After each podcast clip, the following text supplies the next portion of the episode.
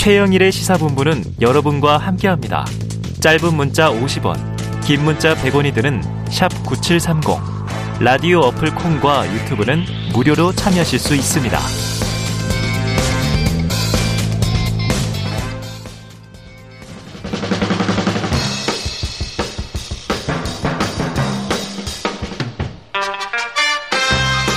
네, 매주 월요일 주말 사이 뉴스들을 정리하고 주간 이슈를 미리 살펴보는 주간 이슈 Monday 시간이 돌아왔습니다.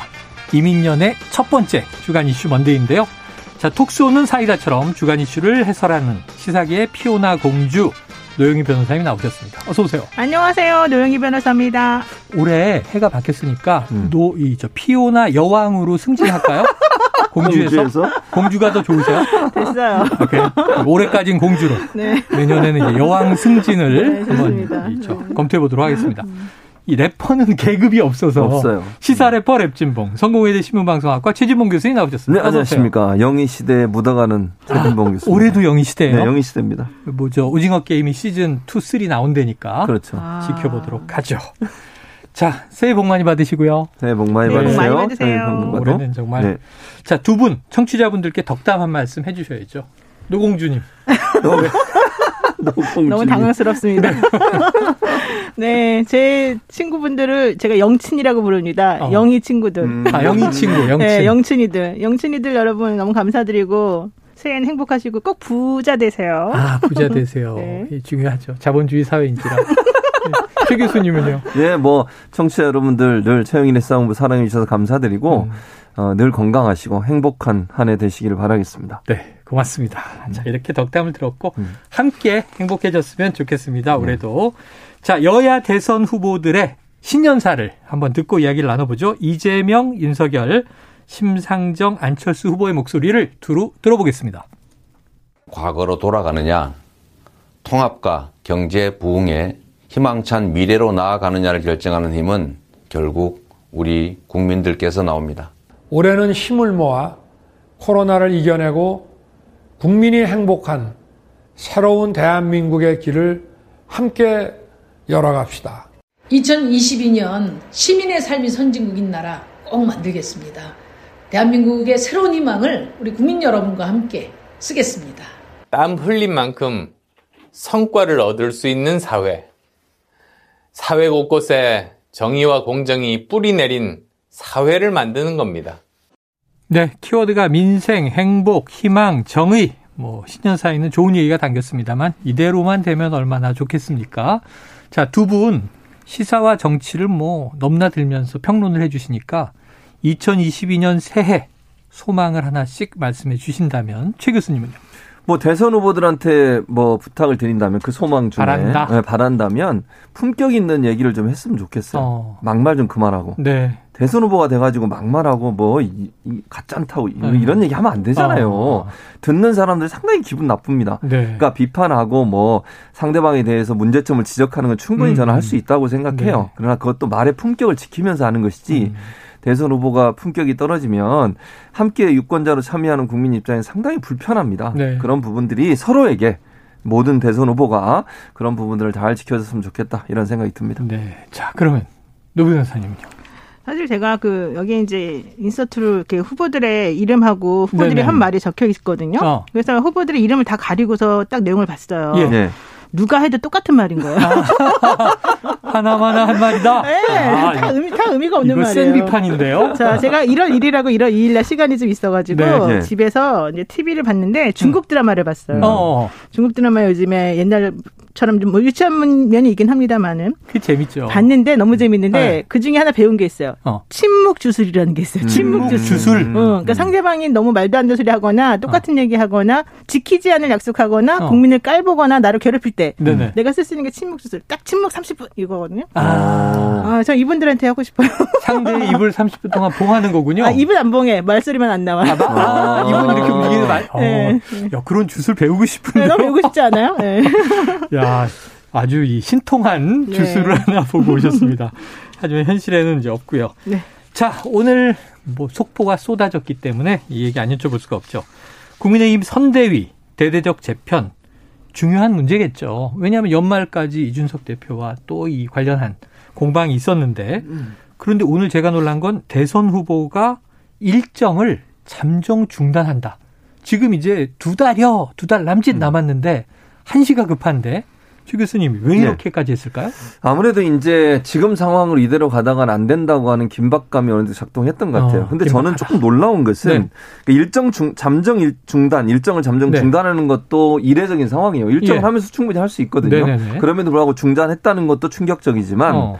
그 발표가 윤석열 후보가 어, 한국 거래소에 가서 말을, 이게 연설을 하고 있는 어, 도중에 나왔어요. 그게 놀랐다니까요. 그러니까요. 생방송으로 연설이 나오고 있는데 네. 자막은 속보가 나와서. 네, 중단한다. 네. 그럼 뭐, 뭐가 되는 거예요? 본인 이 음. 지금 얘기하고 있는데 밑에 잠정 중단 이래버리면 네. 제가 볼 때는 본인이 만약 알았다, 알았다면 거기에 왔겠어요? 음. 잠정 중단할 때 알았다면 안 나왔겠죠. 그리고 잘, 그리고 발표를 하는 게 맞잖아요. 음.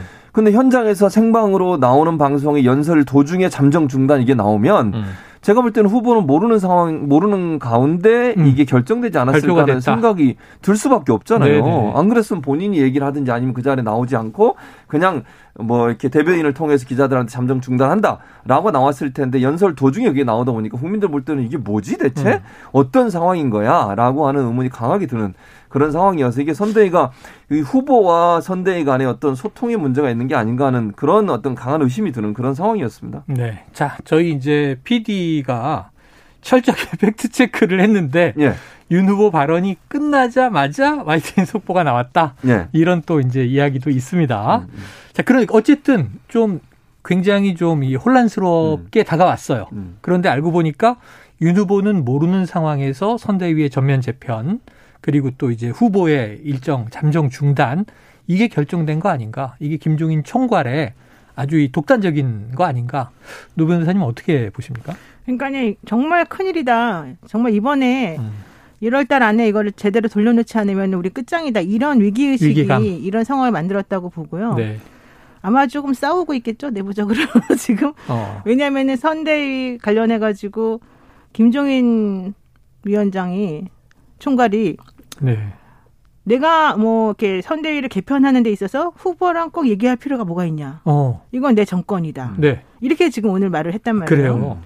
그러면은 물론 윤석열 후보가 그런 정권을 주려고 마음을 먹었겠지만 음. 그렇다 하더라도 전격적으로 이렇게 몽땅 다 정리가 되는 분위기라던가 네. 이런 것까지 본인이 예측했을까? 이건 좀 아닐 수도 있을 어. 것 같고 특히 윤석열 후보는 제가 알기로는 자기 사람이나 자기가 한번 이렇게 누굴 챙겨주겠다라고 생각한 그런 마음이 들었으면 음. 그거를 어떻게든지 꼭 챙겨주는 스타일이거든요. 어, 끝까지 간다. 네, 그러니까 뭐 윤회관이 아니라 하더라도 네네. 본인이 그 동안에 본인을 중심으로 해서 이제 주변에 있었던 고생했던 사람들 네, 있잖아요. 네, 도와줬던 본인 입장에서 분들. 봤을 때 그 사람들에게 예를 들면 어떠한 식으로 뭐 대체되는 것을 해준다는 것도 없이 만약에 음. 그냥 전격적으로 탁탁탁탁탁 끊어버린다. 어, 예. 너무 냉정하게. 어. 이러면 아마 되게 당황했을 것 같아요. 어. 그래서 본인이 아마 지금 좀 지지율이 많이 떨어지니까 음. 더큰 소리는 못 내겠지만 어. 아마 상당히 심기가 불편하지 않을까. 아. 근데 그런 걸 알겠죠. 네. 김정인 총괄이 그걸 알면서도 이렇게 감행한 것은 정말 큰 위기라고 생각했기 때문이니까 네. 제가 보기엔 이 시점에서 가장 생각해야 될 건 민주당이다. 음. 민주당은 조심해야 된다. 이제. 어, 민주당이 조심해야 어, 된다. 그럼요. 이, 이 타임에 지금 저쪽에서 신발권을 엄청나게 동여매고 있잖아요. 음. 미창도 다시 이렇게 털고 이럴 때 민주당이 지금 기분 좋다고 이렇게 누웠을 때가 아니에요. 음. 네, 그래서 제가 봤을 때는 김종인 위원장이 이런 게 무섭다. 네, 이거 좀 잘 알았으면 좋겠어요. 자, 그러면은 이제 윤석열 후보와 음. 김종인 총괄선대 위원장이 최근에 잡음이 난 적은 없어요. 네. 그렇죠. 오히려 그 사이에 이준석 대표가 끼어 있어서 윤 후보에 대해서는 선대위 조직에 대해서 이대로 안 됩니다. 또 이 김종인 총괄을 말일 날 만났잖아요. 네. 근데 빈손 회동으로 끝났다. 근데 이게 사흘 지나서 이런 게 전격적으로 나왔단 말이에요. 그럼 윤 후보와 음. 지금 이준석 대표 포함해서 김종인 총괄 좀 화합이 되겠습니까? 앞으로? 지금 상태로 보면 상당히 각자 도생을 하고 있는 것 같아요. 따로 따로. 왜냐하면 오늘 또 언론에 이건 뭐 사실관계를 확인해 봐야죠. 김종인 어, 총괄위원장의 워딩으로 해서 그대로 따옴표 따와서 네네. 나온 기사를 보면요. 어. 반드시 후보 얘기 들어봐야 하면 총괄 선대위원장의 의미가 없다. 어. 이런 얘기가 따옴표로 나왔어요. 이건 나의 그대로, 전권이다. 그렇죠. 그 음. 말은 그 후보의 말을 듣지 않고 선대위 개편을 본인이 결정했다라고 음. 들리거든요. 이 말이 그대로 네. 사실이라는 네. 전제에 말씀드리면. 근데 이게 제가 볼 때는 이준석 대표가 지난번에 점심 먹으면서 이 얘기까지 했을까? 저는 아니라고 봐요. 아니다. 저는 그렇게 봐요. 현재로서는. 아. 그러니까 대신 뭐라고 또 얘기하냐면 더 또 뉘앙스가 있는 게 뭐냐면 이준석 대표와는 상의할 수 있다고 그랬어요. 어. 선대위 개편 과정에. 맞아요, 맞아요. 그러면 후보는 상의 안 하고 이준석 대표와 상의하겠다는 거냐? 이런 얘기가 나올 수 있는 거잖아요. 그렇죠. 그러면 지금 후보는 뭐예요, 대체? 음. 지금 상황에서 이, 음. 이 상황만 놓고 보면 제가 말씀을 드리는 거예요. 음. 이렇다고 하면 후보의 존재감이라든지 후보가 갖고 있는 결정권이 사실은 거의 의미 없는 것처럼 들릴 수도 있는 거잖아요. 네. 그런 점이 저는 위험하다고 생각. 위험하다고 제가 얘기하는 것은 윤석열 후보의 어떤 지도력이라든지 리더십이 상당히 상처를 받을 수 있는 부분이다. 그러면 사실 윤석열 후보 측에 있는 분들, 윤핵관이라고 하는 분들이 반발 안 할까 이런 음. 생각도 일차 들고요. 두 번째는 김종인 선대위원장이 이런 결정을 하게 되면 결정적 배경은 사실은 TK에 가서 윤석열 후보가 너무 거친 말을 했잖아요. 아 까 제가 아. 말씀드린 것 품격이 완전히 떨어지는 말을 했어요. 삼류 바보, 그렇죠. 같지 않다. 그렇죠. 네. 그런 표현들. 삼류 바보는 사실 본인도 문재인 정부에서 문재인 정부 검찰총장 했잖아요. 네네. 네. 그럼 본인도 그 중에 한 명이 될 수밖에 없는 어허. 상황이에요. 네. 그런데도 그렇게 과격한 그리고 그게 사실은 알려지기로는 선대위에서 법에서 이미 그 얘기할 내용을 적어줬는데 음. 그걸 읽지 않고 본인이 이제 얘기하다 그런 얘기가 아, 나왔다고 알려지고 있거든요. 원고대로 안 하고. 그렇죠. 그게 이제 총괄 선대위원장 입장에서 황당한 거죠. 이거 네. 그렇지 않아도 메시지 관리가 잘 안 돼가지고 논란이 많고 실언이 많았는데 왜 선대위에서 하자는 대로 안 하고 자기 마음대로 하다가 이런 문제를 일으키느냐. 음. 그럼 내가 독단적으로라도 결정하겠다. 뭐 이런 거잖아요, 결국은. 네, 네. 그러면 지금 제가 말씀드린 윤석열 후보의 리더십은 상당히 큰 상처를 입을 수밖에 없어요. 음. 후보가 과연 결정할 수 있는 게 뭐냐. 네. 또늘 김종인 총괄 선대위원장이 올라올 때부터 논란이 있던 게 상황 논란이거든요. 음. 그런 논란이 또 나오지 않겠습니까?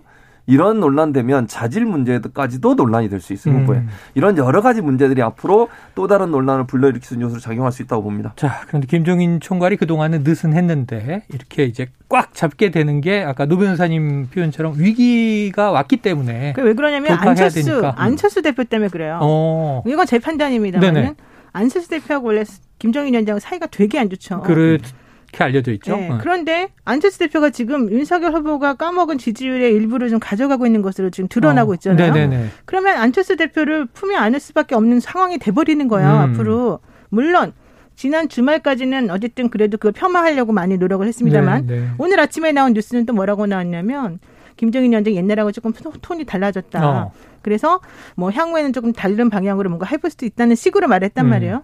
그 얘기는 어쨌든 간에 윤석열 후보 가지고는 좀 위험할 수 있다는 판단이 섰고 어. 이대로 계속 가면 안철수랑 내가 손을 잡아야 되는 위기가 상, 발생할 수 있는데 어. 그래봤자 의미가 없다라고 판단하는 거죠. 네네. 왜냐하면 인터뷰 중에 뭐가 나왔냐면 우리가 합친다고 해봤자 어. 그 표가 전부 다 윤하고 안으로 그대로 흡수되겠느냐 아니다라 고 그랬어요. 음, 결과적으로는 안철수 대표가 그렇게 호락호락 나랑 합칩시다. 내가 다 어. 내주겠어 할 사람도 아니고 네네. 그렇게 해봤자 결과적으로는 민주당 좋은 일만 시키는 상황인데 이걸 어떻게 했습니까? 그러니까 음. 제가 보기에는 안철수 대표의 포인트가 올라가는 것이 이 위기감을 좀 더 가속시켰다 아. 이렇게 보여주는 거죠. 아니나 다를까 안철수 음. 후보 입장에서는 완주한다 음, 입장이 계속 나오죠. 나오고 있는 거고요. 네. 단일화 여부는 지켜봐야 될 상황입니다. 음. 근데 오늘 제가 놀란 건 이런 거예요. 6본부장 체제도 해체한다. 음. 그렇다면 이게 어 김종인 위원장하고 이준석 대표하고 지난 연말 회동이 빈손이라고 알려졌지만 음. 두 사람 깐부 아닌가? 컴비인가? 이 생각을 했거든요. 어떻게 보세요? 그러니까 일단 저는 아까 이제 말씀드린 것처럼 차영일 지금 네. 누가 얘기한 것처럼 무슨 그 지금 선대위 개편 이런 것까지 구체적으로 얘기했을 가능성이 저는 좀 어, 낮다고, 어, 낮다고. 보는데 아까도 그렇게 얘기하셨죠. 그럼에도 불구하고 지금 말씀하신 깐부 역할을 할 수 있다고 생각하는 것은 음. 지금의 위기 상황에서 이 위기를 해결할 수 있는 하나의 방도를 이준석 대표 갖고 있다는 걸 인정하는 것 같아요. 음. 김종인 총괄 선대위원장 입장에서는. 그러니까 특히 이제 20, 30대, 20대 남성으로부터 이대남으로부터 음. 지지가 완전히 빠지고 있거든요. 지금 네. 그런 상황에서 이대남의 지지를 끌어오지 못하면 윤석열 후보가 다시 지지율 상승이 오기가 어려운 상황이라고 판단한 것 같고 그 부분에 있어 이준석 대표에 대해서 어떤 기대감을 갖고 있는 게 아닌가 하는 생각이 든다는 거죠. 제 말은. 음. 그래서 그런 부분들을 차용할 수는 있다고 생각해요. 네. 다만 그럼 이준석 대표가 바로 들어올 거냐? 아. 그건 조금 저는 시간이 걸릴 거라고. 생각하거든요. 당장 들어오는 것보다는. 그래서 김종인 총괄 선대위원장 입장에서는 위기 상황에서 이준석 대표와 함께 하는 것이 위기를 극복할 수 있는 방안이다. 왜냐하면 사실 리스크가 여러 가지가 있잖아요. 김건희 씨 리스크도 있고 예. 윤, 윤, 후보 자체 본인의 자질 문제에 대한 리스크나 실험 리스크도 있고, 있고, 거기에다 이준석 리스크가 있거든요. 예. 이걸 먼저 해결하는 게 필요하다고 보는 거예요. 음. 그래서 협력하는 방안들을 찾기 위해서 이준석 대표에게 어느 정도 메시지를 던질 가능성이 네. 있다고 봅니다. 자, 지금 그 말씀을 하시고 나니까 궁금한 게 오늘 오전에 너무 여러 가지가 쏟아졌는데 이 새시대 준비위원회 신지혜 수석 부위원장이 전격 사퇴 발표를 직접 했어요. 형식은 자진 사퇴인데 이 SNS 글을 보니까 이준석 대표를 저격했단 말이죠. 2030이 내가 들어오니까 다 나갔단 말이냐? 설마 그러랴? 이런 이제 취지의 공세인데 노 변호사님, 이 신지혜 부위원장 건은 어떻게 전 부위원장이 됐죠? 어떻게 결국 보세요? 신지혜는 쓰이고 버려진 거죠. 한번 쓰이고 며칠 안 돼서 한 번 쓰이고 작년에 네. 전사한 거죠. 아이고. 앞으로 이제 그분의 정치적인 재기나 이런 건 어려울 거라고 보는데 어렵다. 네, 왜냐하면 국민의힘 쪽에서 그분을 품겠습니까? 민주당이 품겠습니까? 아니면 기존에 몸담았던 곳에서 품겠습니까? 어. 그분은 작년에 전사한 거고 네. 그분이 그걸 택했어요 그때. 본인이 나 몇 번 쓰이고 버려져도 괜찮다. 정권 아이고. 교체만 되면 이랬거든요. 네네. 정말로 그런지 한번 두고 봐야 될 일이. 것이고 네. 제가 하고 싶은 말은 이준석을 위해서 멍석을 깔아주고 있는 거다. 아. 이준석 대표가 지난번에 인터뷰에 뭐라고 했는지 아세요? 네. 주말에 나온 인터뷰 중에 네. 되게 중요한 인터뷰가 있었어요. 음. 윤석열 원래 60대만 빼고 다 포위당했다면서 당황한다는 인터뷰가 포위, 먼저 나오고. 나오고 그 다음에 나온 인터뷰 중에 하나가 음. 그대로 가만히만 있으면 이긴다. 아, 음. 그 얘기 있었죠. 그거 나왔잖아요. 어. 그 얘기 나온 다음에 김정인 위원장이 후보랑 얘기할 필요가 뭐 있어. 내가 알아서 하면 되는 거지. 네네네. 이렇게 나왔어요. 음. 근데 그거를 이준석하고 얘기하겠다라고 하잖아요. 음. 그러면 이준석 대표하고 김정인 위원장 우리들이 알아서 할 테니까 넌 가만 좀 있어라. 어. 이렇게 되는 거예요. 아. 그러면서 신지에 제거시켜주고. 네네. 이렇게 저렇게 다 그냥 빠지는 거예요. 이준석이 일하기 편하게. 잘 보세요. 이준석 음. 대표가 들어올 수 있는 길을 지금 신지혜가 만들어주고 있고 왜냐면 음. 자기 있으면 불편하잖아요. 그 다음에 아까 말한 김한길 뭐 의원 그전 의원 시대위원장 그분이 지금 창당설 가지고 지금 시끄러웠잖아요. 예, 나왔었죠. 그래서 그분이 하는 역할이 도대체 뭐냐부터 시작해서. 음. 근데 그분들은 만약에 윤석열 후보의 지지율이 올라가거나 이런 상황이라 그러면은 계속 그 기조로 가겠지만 음. 지금 계속해서 떨어지고 있는 분위기였잖아요. 음. 오히려 지금 와가지고 자중질환 일으키냐 뭐 뭐라 뭐라 했단 말이죠. 네, 네, 네.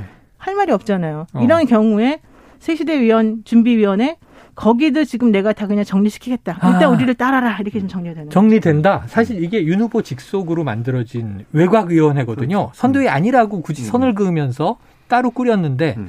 그러면 김한길 위원장의 새시대 준비위원회 어떻게 됩니까? 그러니까 이 부분은 사실은 이제 지금 노영희 변호사 얘기했던 것처럼 네. 이 입지가 더 줄어들 가능성은 충분히 있어요. 그러니까 왜냐하면 음. 너무 외연 확장을 하다 보니까 매머드라고 소위 얘기하는 그 매머드 때문에 사실은 제대로 작동을 못 하고 있다는 논란에 휩싸인 거 아닙니까? 네. 이준석 대표도 계속 그 얘기 하는 거잖아요. 너무 네. 크다. 이거 다시 바꿔야 된다. 개썰매로 바꾸자 이런 얘기까지 했어요. 아, 그래요. 네, 그 얘기도 했었거든요. 말이든 개썰매. 네. 맨날 얘기하는 그러니까 어쨌든 네. 그런 정도로 하면 이게 새시대 위원회라는 것이 결국은 여러 뭐, 뭐 중도든 진보든 뭐 예전에 네네네. 네, 그런 분들 다 모은 거잖아요. 그것 때문에 정체성에 혼란이 오는 것도 있어요. 음. 그러니까 정통 정통적인 지지층에서 일정 부분 그에 반발해서 빠져나가는 분들도 있고요. 음. 그러니까 플러스가 아니라 마이너스 정치가 되고 있으니 새시대 위원회라고 하는 것이 실제적으로 역할을 제대로 하고 있느냐 하는 부분에 대한 의문이 강하게 들 것이고 네. 그것은 결국 역할이 축소되는 쪽으로 갈 가능성이. 이거 없앨 수는 없을 것 같아요. 네. 지금 당장 없앤다고 하면 또 반발이 있을 수 있거든요. 그래서 여기 있던 분들이 나가서 또 엄청나게 비판을 할 거 아니에요. 네. 근데 역할 자체가 축소되면서 김종인 총괄 중심으로 아주 그 강한 그립감을 가지고서 전 체를 리드해가는 그런 모양새로 갈 가능성이 있죠. 그래요. 자 이제 그게 얼마나 가겠어요. 음. 이게 그렇죠. 또 내부적으로 되게 음. 복잡해서. 그럼 윤핵 저는 윤핵관이 가만히 있지 않을 거예요. 아, 윤핵관에 어떤, 또 어떤 간격이 시작될 수 어, 있다. 저는 그럴 가능성이 있다고 봅니다. 좋아요. 김종인 위원장 어쨌든 이제 후보의 메시지까지 하나하나 다 관리하겠다 이렇게 음. 나왔는데 어떻게 될지 제 편의 이제 모습을 또 우리가 지켜보고 논평해야 되겠죠. 음. 이 와중에 연말 연초에 지지율 격변입니다. 항상 우리가 이거 지표로 볼 수밖에 없잖아요. 숫자를 12월 20일, 28일부터 1월 1일까지 총 22개의 여론조사가 발표가 됐습니다. 지지율 흐름을 보면 뭐 수치는 다 조사마다 다른데요. 음.